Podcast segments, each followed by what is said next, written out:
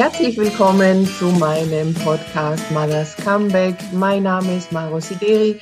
Ich bin Fachanwältin für Arbeitsrecht und mache diesen Podcast für alle, die sich für das Thema Vereinbarkeit von Beruf und Familie interessieren.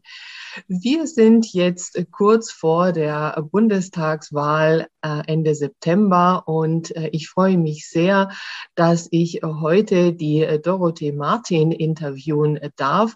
Sie ist für die SPD-Bundestagsabgeordnete für den Hamburger Norden und äh, da freue ich mich sehr, äh, mit ihr drüber zu sprechen, was so ihre Herzensaufgaben sind und ihre politischen Ziele und mit dem Blick eben auch auf das Thema Vereinbarkeit von Beruf und äh, Familie. Die äh, Dorothee Martin äh, hat ähm, Politikwissenschaften und Staatsrecht äh, studiert und äh, hat nach ihrem Abschluss auch äh, in der Immobilienwirtschaft äh, gearbeitet, 14 Jahre lang, ist aktuell auch selbstständig als äh, Kommunikationsberaterin und äh, sagt, dass sie sich einsetzt äh, als ihre politische Ziele für bessere Kita, Schulen, Arbeitsplätze, bezahlbaren Wohnraum, gute Verkehrsinfrastruktur und aber auch Freizeit- und Erholungsmöglichkeiten. Ich freue mich sehr, dass Sie sich die Zeit nehmen in dieser stressigen Zeit und begrüße Sie ganz herzlich hier zu meinem Podcast. Ja, einen schönen guten Morgen und vielen Dank für die Einladung. Das mache ich doch sehr gerne. Das freut mich sehr. Ja, also spannende Zeiten stehen an und wir sind alle sehr gespannt, ähm, was passiert. Und Sie sind jetzt gerade viel unterwegs. Äh, wie sieht denn gerade so Ihr Alltag aus? Und ja, sagen Sie doch auch gerne, was sind denn so Ihre Herzensthemen? Ja, der Alltag als Wahlkämpferin so kurz vor der Wahl, der ist natürlich extremst intensiv. Also mein Tag fängt normalerweise so an ähm, um 7 Uhr mit, mit Frühverteilungen vor U-Bahn- oder S-Bahn-Stationen. Also gibt es in meinem Wahlkreis ganz viele, wo man eben ein paar Informationen verteilt. Dann geht es weiter dann äh, zu Infoständen auf die jeweiligen Marktplätze, die man hat. Dann gibt es zwischendurch auch nochmal ein paar, ähm, in der Tat auch Ausschüsse des Bundestags. Also wir sind auch noch äh, in Arbeit und danach geht es dann meistens zu sogenannten Tür zu Tür, also Haustürbesuchen. Das heißt, ich komme dann kurz vorbei, klingel bei Ihnen, stelle mich kurz persönlich vor, ähm, überreiche auch ein paar Informationen und dann hat man so einen meistens 14-Stunden-Tag hinter sich, ist sehr viel gelaufen, also Wahlkampf mhm. hält in der Tat auch fit. Und ähm, ja, dann äh, geht es dann den nächsten Tag weiter. Und Sie fragten ja nach den Herzensthemen oder welche Themen am meisten nachgefragt sind. Das ist in der Tat so von Stadtteil zu Stadtteil auch verschieden. Also Sie haben zu Recht äh, gesagt, ich habe den Hamburger Norden. Das sind 16 Stadtteile, auch mit ganz verschiedenen auch ähm, sozialen, finanziellen Hintergründen. Ich habe teilweise Stadtteile, die äh, mit das höchste ähm, Pro-Kopf-Einkommen Hamburgs haben. Ich habe aber auch Stadtteile, die eher an der anderen Skala zu finden sind. Mhm, mhm. Und ich habe gemerkt, und das ist jetzt, ich mache es seit 2008, ähm, Wahlkämpfe, dass sich jetzt gerade so in den letzten ein, zwei Jahren, auch durch Corona bedingt, mhm. die Themen so ein bisschen verschoben haben Richtung äh, soziale Fragen, also auch in Richtung Sicherheit von Arbeitsplätzen, in Richtung Perspektiven auch von Ausbildungsplätzen und auch in Richtung äh, soziale Absicherung. Also wie sieht die Zukunft der Rente aus? Wie sieht die Zukunft von Gesundheit und Pflege aus? Wie können wir das finanzieren? Wie sieht die Generationengerechtigkeit aus? Und dann ist man dann auch schon relativ schnell auch bei, bei Ihrem ähm, Thema, also auch Vereinbarkeit Familie und Beruf. Wie stehen Frauen eigentlich da, gerade wenn es auch um soziale Absicherung geht? Und das hat natürlich die Grundlage auch eines, eines Berufes, einer guten finanziellen Absicherung. Und wie kriege ich das dann hin? Und dann bin ich auch gleich beim Thema Schule und Kita, weil das ist natürlich auch die Grundvoraussetzung nicht nur für Mütter, auch für Väter natürlich auch ihrem Beruf nachgehen zu können, wenn die Kinder gut versorgt sind. Also das ist neben meinen genannten, äh, neben den genannten ähm, Fachthemen, also ich bin im Moment Verkehrspolitikerin und Finanzpolitikerin, ist das etwas, was ich merke, gerade diese sozialen Aspekte, wie gestalten wir die sozialen Sicherungssysteme für die nächste Dekade, möchte ich sagen, mhm. gewinnt das ganz deutlich ähm, an Bedeutung. Mhm. Spannend, spannend. Ja, ist aber auch ja sehr spannend, so wie Sie das schildern, dass man halt eben sieht, äh, wie unterschiedlich ähm, die ja, Bedürfnisse dann vielleicht auch sind, äh, je nachdem, wie auch ja der soziale Status einfach ist. Und dann ist es doch ja. vielleicht ganz geschickt, wenn sich ja die Bundesrepublik mit ihren unterschiedlichen äh, Ausprägungen dann halt eben in so einem Stadtteil ja auch zeigt. Ja, ja. Ähm, ja, ich bin ja Arbeitsrechtlerin und von dem her interessieren mich auch alle Dinge, die sich in Richtung äh, des Arbeitsmarktes ja auch so bewegen, aber hauptsächlich schon mit dem Blick äh, auf die Frauen dadurch, dass ich halt hauptsächlich Frauen in meiner Beratung habe und häufig eben in der Situation, dass sie halt äh, Kinder bekommen und dann ja irgendwie dieser Ausstieg und Wiedereinstieg in den Job nicht immer so gut funktioniert. Und das hat teilweise damit zu tun, dass es natürlich an der Kultur auch der Unternehmen liegt, aber es hat eben auch mit der Kinderbetreuung häufig zu tun. Und äh, mir wurde eben so das Anliegen weitergegeben, ähm, bessere Kinderbetreuung, günstigere Kinderbetreuung. Äh, das ist also ganz häufiges Anliegen von Eltern, also von beiden Eltern. Ja, was ist denn da so geplant, gewünscht? Ja, also wir, ähm, ich glaube, das ist, das ist die Grundlage, ähm, wie schon gesagt, dass wir, dass wir Eltern ähm, ausreichend gute Hort, Kita-Plätze zur Verfügung stellen. Das ist natürlich auch ähm, dann, wenn es weitergeht Richtung Schule, das, das Recht auf Ganztagsbetreuung geben muss, mhm. ne? was wir jetzt ja auch schon im Grundschulalter haben, ähm, was wir natürlich fortführen wollen, was sehr viel auch Landessache ist, aber der Bund ist natürlich der Verpflichtung, dort auch ähm, die Rahmenbedingungen durch ausreichend finanzielle Mittel zu geben. Wir haben in Hamburg und ähm, das ist jetzt zehn Jahre zurück, aber ähm, das war die Initiative auch von Olaf Scholz. Wir haben 2011 gesagt, wir möchten die fünfstündige Kita-Grundbetreuung kostenlos machen für egal aus welcher Familie man kommt, immer der Fokus auf dem Kind haben, weil das einfach essentiell ist und sich im, im Portemonnaie ähm, eines jeden Elternteils dann wirklich widerspiegelt. Und ne, ähm, jeder, der sich, der vielleicht ein paar Kinder irgendwie auch hat in, in Kita, weiß, welche Kosten das sind. Mhm. Und das ist ähm, gerade Jetzt ne, bin ich hier in Hamburg im großstädtischen Raum. Wir ähm, sind in der guten Situation, dass ähm, Hamburg wächst, weil auch die Menschen wieder mehr Kinder bekommen, was ja toll ist. Mhm. Das stellt uns aber auch vor riesige Herausforderungen, dass wir sagen, ähm, in Hamburg müssen wir die nächsten Jahre ähm, 40 bis 50 Schulen bauen. Und wir haben jetzt auch das Konzept entwickelt, dass wir nicht nur Schulen singulär bauen, sondern Schule und Kita immer mitdenken. Dass wir also quasi diese Verknüpfung haben, da auch wahnsinnig viel Geld reingeben, auch mit Bundesunterstützung. Aber gerade diese, die Weiterentwicklung dieses Rechtsanspruches und wirklich der Rechtsanspruch muss da sein. Das ist was, was die Bundesebene forciert, was mir auch als Sozialdemokratin wichtig ist. Punkt eins und Punkt zwei dann eben auch die ausreichende finanzielle Unterstützung für Länder und Kommunen, dass die Kitas, Schulen etc. Ähm, dann ausbauen können und eben auch die Mittel haben, um kostenfreie Plätze zur Verfügung zu stellen. Anders, anders geht es ähm, nicht. Und natürlich gibt es auch, das kennen Sie sicherlich dann auch, Betriebskitas, Mhm. Ähm, auch mit Unterstützung des Arbeitgebers. Das finde ich total gut. Das ist für mich aber eine Seite der Medaille, ich finde, der Staat ist in der Verpflichtung, dort ähm, Familien zu stärken. Und Familien stärke ich, wenn die Kinder ausreichend und gut betreut sind. Hm. Ja, also das wäre der Wunsch von vielen, dass es eben auch kostenlose äh, Kinderbetreuungsmöglichkeiten gibt. Und also der Rechtsanspruch ist auf jeden Fall schon mal super. Nur müssen auch halt natürlich die Plätze da sein, ja, weil das haben wir ja auch schon mal gehabt, dass das schon mal ausgeweitet wurde. Also ich bin ja hier in Baden-Württemberg und ja. äh, da war es halt eben so, dass viele den Rechtsanspruch geltend gemacht haben, aber einfach die Plätze nicht da waren. Und da stößt man halt einfach vor äh, praktischen Schwierigkeiten. Und deshalb hätte ich eben auch äh, gefragt, äh, inwiefern vielleicht die Idee auch ist, die Unternehmen da vielleicht auch mehr, ja, entweder zu fördern oder zu verpflichten, äh, in diesem Bereich mehr zu tun. Weil klar, eine Betriebskita kann sich jetzt halt natürlich auch nicht äh, jedes Unternehmen leisten, aber vielleicht sowas wie, ähm, ja, eben Kinderbetreuungsplätze äh, zu bezuschussen oder Räume zur Verfügung zu stellen für Tagesmütter, äh, Coworking oder Eltern-Kind-Büro oder was es da ja alles geben kann Gibt es in die Richtung auch Überlegungen? Nee, offen gesagt, ähm, jetzt nicht. Ähm, gleichwohl, gutes Stichwort, ähm, solche Coworking-Plätze ähm, von Unternehmen.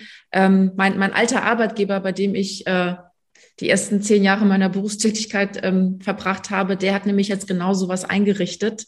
Ist aber auch ein großes Hamburger Unternehmen, kann sich das dann sozusagen ähm, also auch leisten. Ähm, ich bin völlig bei Ihnen, glaube ich, dass man auch nochmal, ähm, das ist dann auch eine politische Aufgabe, nochmal Bewusstsein schärft, dass man in der Tat auch nochmal, denke auch in Zusammenarbeit mit Betriebsräten dieses, dieses mhm. Bewusstsein ähm, dann schärft. Ob es dann aber eine Bezuschussung für Betriebe gibt, mache ich das ehrlich gesagt mal ein Fragezeichen dran. Ähm, ich finde immer noch, dass äh, wirklich dann auch die Kommunen, die Länder gefordert sind, ausreichend Kitaplätze zu bauen, zur Verfügung zu stellen. Und jetzt aus meiner Hamburger Brille nochmal, bei uns ist es glücklicherweise auch gar kein finanzielles Thema. Wir kommen mit dem Bauen fast nicht mehr hinterher. Mhm. Also ja. ne, deswegen haben wir auch gesagt, so ähm, es macht jetzt keinen Sinn mehr, ähm, einen Schulbau singulär zu betrachten. Wenn ich eh schon eine Schule plane, dann plane ich irgendwie mhm. noch die hm. Räumlichkeiten weiter, um da gleich mhm. auch die hm. Verknüpfung mit, mit Kita hinzukriegen. Mhm. Ähm, wir haben, ähm, das gibt es auch in anderen Bundesländern, also bei uns heißt es Schulbau Hamburg ähm, ausgegliedert, die sich wirklich nur um Flächen kümmern, äh, schauen, dass dort möglichst schnell gebaut wird. Ich glaube, das ist jetzt die größte mhm. Herausforderung, weil ich glaube, auch gerade für kleinere Betriebe ist es wahrscheinlich auch eine administrativ große, große Aufgabe. Die Großen machen das schon ähm, von sich aus. Ähm, und äh, deswegen finde ich das Engagement ganz toll. Aber ich glaube immer noch, dass äh, ausreichend Kita-Plätze, aber das war ähm, ein völlig richtiges Stichwort, auch Unterstützung von Tagesmüttern, von Tagesvätern. Ich habe auch eine Bekannte von mir, die auch Tagesmutter ist, ähm, die mir auch noch so ein bisschen Einblick mal in ihr, mhm. ihr Arbeitsleben gegeben hat. Das ist etwas, was auch gerade in Hamburg verstärkt kommt. Und mhm. da, glaube ich, ist auch noch ein Ansatz von Politik, da ein bisschen besser drauf hinzuschauen. Ja, also das habe ich auch tatsächlich den Eindruck, dass man eher so diese klassische ja, Kita, Kindergarten hauptsächlich im äh, Blick hat. Aber es gibt ja eben auch andere Möglichkeiten, die vielleicht auch flexibler sind, die man da ja. einsetzen kann. Und ähm, ja, also da äh, einfach deswegen sind wir ja auch im Gespräch, um auch Ideen auszutauschen. Ich glaube, da ist noch mehr möglich, um vielleicht auch wirklich kleinere Betriebe da auch zu unterstützen, zu sagen, mhm. okay, also wenn ihr Tagesmütter äh, in Räumlichkeiten eben auch einsetzt, dann gibt es da irgendwie eine Förderung oder irgendwas. Das kann ich mir schon gut vorstellen, dass es dann eben auch ähm, ja, genutzt wird. Und man darf ja auch nicht vergessen, man kann sich ja als Arbeitgeber dann eben auch ja damit auch präsentieren. Na, wir haben ja Fachkräftemangel und all diese Themen, die spielen ja ähm, zusammen. Und ähm, dann ist es vielleicht auch wieder für junge Eltern attraktiv, bei solchen Arbeitgebern zu arbeiten, die eben ähm, solche Möglichkeiten bieten, ja. Ja, was ich auch ganz spannend finde, das kennen Sie sicherlich auch, es gibt ja verschiedene Unternehmen, äh, Dienstleister, die solche Familienservice-Dienstleistungen mhm. dann anbieten, also bis hin zu äh, ähm, Ferienbetreuung, mhm. ne? weil also ich glaube, das, das wird mir auch von, von Freunden wiedergespiegelt. Also organisier mal irgendwie sechs Wochen ja. äh, Sommerferien, ne? du bist nicht sechs Wochen weg, ne? du musst irgendwie arbeiten. Ja. Wenn da jetzt irgendwie nicht noch ähm, familiärer Background da ist, ne? was mache ich dann mit meinem Kind? Also ich glaube, ja. das ist auch dann jenseits von Kita-Plätzen ne, eine, eine echte Herausforderung ähm, auch. Und ähm, solche, solche Familien-Service-Agenturen nenne ich mal, finde ich auch ganz spannend. Wahrscheinlich auch ähm, also ich habe jetzt, wie gesagt, die Großstadtbrille auf, bin ja auch aber auf dem Land aufgewachsen. Ne? Ähm, und das ist ja immer auch die Aufgabe von Politik, so die Herstellung gleichwertiger Lebensverhältnisse. Ne? Ja. Und das gilt natürlich dann im Bereich Kita, Betreuung, Schule genauso. Ja, ja, absolut, absolut. Mhm. Also da ist viel möglich und da kann man, glaube ich, insgesamt von allen Seiten her ein bisschen kreativer an die mhm. Sache auch rangehen, ja. Ja, wenn wir über äh, das Thema Vereinbarkeit von Beruf und Familie sprechen, äh, da kommt ja auch immer mehr das Thema Pflege ähm, dran, sage ich mal, dass wir ja immer mehr auch äh, Beschäftigte haben, die Angehörige haben, die eben pflegebedürftig sind. Das ist auch eine große Herausforderung. Und ähm, ja, da ist auch die Frage, sind da irgendwelche Pläne, Konzepte, Ideen vorhanden? Ja, also ähm, vielen Dank, dass, dass Sie das ansprechen, weil äh, das, also kenne ich auch aus eigener Betroffenheit. Man, man guckt natürlich ähm, auch zu Recht sehr oft quasi auf den Beginn des Lebens. Ne? Also wie mhm. kann ich Kinder dann unterstützen? Aber genauso, finde ich, muss man auch quasi auf die Unterstützungsmöglichkeit am Ende vielleicht eines Lebens, nämlich Unterstützung von Angehörigen, die gepflegt werden müssen, schauen. Und wir haben jetzt in, in unserem Wahlprogramm, kann man auch nachlesen, ja, äh, wir haben ein sogenanntes Vier-Stufen- Modell entwickelt. Also, dass wir zum einen sagen, es fängt bei der bei der äh, Elternschaftszeit direkt nach der Geburt an. Es geht dann äh, zu einer Familienarbeitszeit. Es geht dann auch nochmal um erhöhte Kinderkrankheitstage. Es geht aber genauso um die Familienpflegezeit wo wir auch sagen, ähm, wir möchten, dass ähm, Menschen, die Angehörige unterstützen, die ihre Arbeitszeit deswegen reduzieren wollen oder müssen, dass die dann eben auch einen, einen finanziellen ähm, Ausgleich äh, bekommen dafür. Also, dass man eben jetzt nicht nur guckt, ne, wie, wie kann ich quasi ähm, Familien mit Kindern unterstützen, sondern genauso pflegende Angehörige, weil das sehen wir, ähm, also wenn wir weiter über Sozialpolitik reden, ist es immer noch gerade für alleinerziehende äh, Frauen oder Männer ein großes Armutsrisiko auch. Ne? Genauso ist es, wenn, wenn äh, Menschen ihre Angehörigen pflegen, über Jahre hinweg äh, ihren Job aufgeben müssen, ähm, die, die muss und möchte ich einfach finanziell unterstützen. Das ist eine unglaubliche Solidarleistung auch für die Gesellschaft. Und wie gesagt, wenn dort jemand Job reduziert, reduzieren muss oder will, dann soll er auch nach unserem Plan dann auch eine Unterstützungsleistung von staatlicher Seite aus bekommen. Ja, also das ist wirklich ganz toll. Da habe ich auch äh, Frauen sind es ja doch hauptsächlich. Ja, ich Absolut. habe keine äh, aktuellen Zahlen, aber ich glaube, es ist wirklich der überwiegende Anteil, was ja eben auch wieder Frauen sind, die eben äh, pflegen. Ja. Äh, auch eine ähm, Dame, die ihre Mutter jetzt eben auch äh, zu Hause pflegt und reduziert hat und aber halt auch wirklich so reduziert hat, dass sie sagt, ja, es muss mir aber halt doch eben ja genug noch übrig bleiben, äh, um äh, davon zu leben. Und das ist also wirklich ein, ein Riesenspagat, was man da äh, hinbekommt. Genau. Ja. Und da, da muss es eben einen, einen Lohnersatz dann geben. Ja. Ne? Also ähm, wenn man, also eine, für, eine, für eine gewisse Zeit lang, wir haben jetzt glaube ich, 15 Monate Lohnersatz, mhm. ähm, dann, wenn jemand dann äh, Arbeitszeit reduzieren muss. Es darf, also Pflege darf keine Armutsfalle sein. Ja, also ähm, mhm. das äh, finde ich großartig und das wäre toll, wenn das auch umgesetzt ja. wird, ja. weil immer mehr betrifft, das muss man sagen. Und halt eben doch überwiegend Frauen, ja. Und dann haben wir einmal die Frauen mit den Kindern, die da zurücktreten und dann nochmal die Frauen, die halt bei der Pflege zurücktreten und irgendwie ist dann ziemliches Ungleichgewicht natürlich, ja. Ja, absolut. Ja, ähm, aus Ihrer Sicht äh, noch Dinge, Sie sagen, das möchte ich unbedingt noch mitgeben, äh, was Ihnen wichtig ist, so jetzt auch für die, ja, für die Wahl, die kommt, gerne.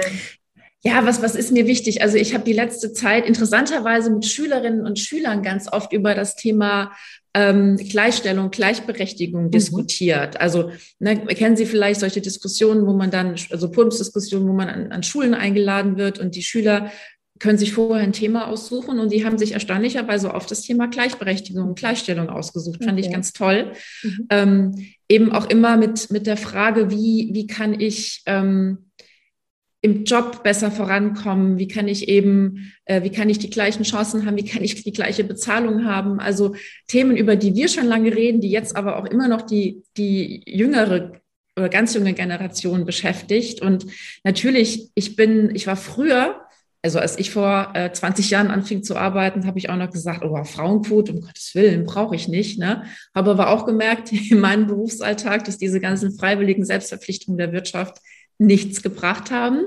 Deswegen finde ich es jetzt gut, dass wir zum einen die, die Frauenquote für, für ähm, Aufsichtsräte haben und jetzt eben auch für, für Vorstände von großen Unternehmen. Das ist aber jetzt auch nur ein Tropfen auf den heißen Stein. Ne? Es trotzdem, ähm, es hat eine Wirkung, dass ich mehr Sichtbarkeit auch habe für Frauen. Und das ist für mich ein ganz wichtiger Punkt. Und das hat jetzt auch Corona gezeigt. Mhm ähm, die, das hatten wir auch gerade. Es waren meistens die Frauen, die dann sich zu Hause um Kinder gekümmert haben und Angehörige gekümmert haben. Ähm, es waren meistens die Frauen, die wahrscheinlich auch sehr froh waren, Homeoffice ähm, machen zu können. Aber ganz offen bei Homeoffice bin ich so ein bisschen auch zwiegespalten, weil wir wissen alle auch, wie wichtig eine Sichtbarkeit auch im Unternehmen vor Ort ist. Und ich finde es auch völlig richtig, dass wir auch sagen, wir wollen ein Recht auf Homeoffice, weil das viel erleichtern kann auch im Alltag. Aber ähm, mir ist ganz wichtig, dass wir auch ähm, sagen, Frauen müssen gleicher Lohn für gleiche Arbeit, also Entgelttransparenzgesetz weiterentwickeln. Mir ist wichtig, ähm, dass wir bei dem Thema auch Mindestlohn ansetzen, ne? also 12 Euro. Ähm, davon werden vor allem Frauen profitieren, weil Frauen eben immer noch ähm, deutlich mehr in, in Berufen arbeiten, die niedriger bezahlt mhm. sind. und das hat dann auch wieder Auswirkungen auf die Rente, auf, auf Vorsorge. Und ähm, das, da ist mir ganz wichtig, auch vielleicht nochmal so eine so eine Botschaft zu geben, mhm. ähm, dass sich Frauen wirklich auch darum kümmern und auch um ihre eigene Altersvorsorge und schauen, dass sie dass sie in gut bezahlten Jobs ähm, arbeiten, dass sie gut ausgebildet werden. Das setzt an, ne, in der Schule auch bei den MINT-Fächern. Also wofür begeistere ich Mädchen dann eigentlich? Und mhm. mir ist es total wichtig, auch, ähm, also auch so ich als Politikerin ähm, kenne vielleicht diese, diese Girls Days, die man macht und dass ich immer Frauen und Mädchen motiviere, ne, ähm, seid mutig und setzt euch ein und äh, ist es, ist es manchmal gar nicht so leicht und es ist schwierig, aber lasst euch nicht irgendwie von eurem Weg abbringen und ähm, Ne, wir sind über die Hälfte der Menschheit und quasi Frau, Frauen gehören mindestens die Hälfte der Macht, auch in den Parlamenten. Wir haben einen Frauenanteil von 30 Prozent im Bundestag, das ist zu wenig. Ne? Und ähm, deswegen ist es mir ein totales Anliegen, also Frauen sichtbarer zu machen und ähm, Frauen zu stärken, auch im Beruf. Dazu gehört doch eine Recht, Rückkehr von, äh, von Teilzeit auf Vollzeit, äh, Jobsharing in Führungspositionen. Ne? Also ich muss auch, kann auch eine Führungsposition ausüben, wenn ich nicht 40 Stunden irgendwie am Schreibtisch sitze. Das kenne ich tolle Modelle. Ich glaube, da müssen wir wirklich noch ähm, auch gemeinsam, ne, Sie in Ihrer Funktion, ich in meiner, auch ein bisschen noch einen gesellschaftlichen Wandel herbeiführen. Das ist mir echt noch ein Herzensanliegen. Ja, mir auch, unbedingt. ja, da muss es eben auch mehr Vorbilder geben, die solche Dinge ja. halt einfach vorleben. Das ist halt eben der Punkt. Und daran äh, arbeiten Sie und ich auch in meinem Bereich so, so gut ich es kann. Und je mehr Vorbilder wir halt hier schaffen, äh, desto eher äh, wird es dann eben auch umgesetzt und auch anerkannt. Das muss man ja auch sagen, ja. Ja, also ich bedanke mich ganz, ganz herzlich äh, für die Zeit und äh, ja, die tollen, ähm, den tollen Input, den Sie gegeben haben. Äh, ich wünsche Ihnen für die nächste Zeit noch viel Kraft, ja, diese äh, vollgepackten Tage durchzustehen und natürlich viel Erfolg bei der Wahl. Und ja, wir werden sehen, was kommt. Und äh, es ist aber viel auf dem Weg, das nehmen wir schon mal mit. Genau. Ganz herzlichen Dank. Äh, vielen Dank für die Einladung. Ich komme gerne mal wieder, wenn es die Gelegenheit gibt und alles Gute auch.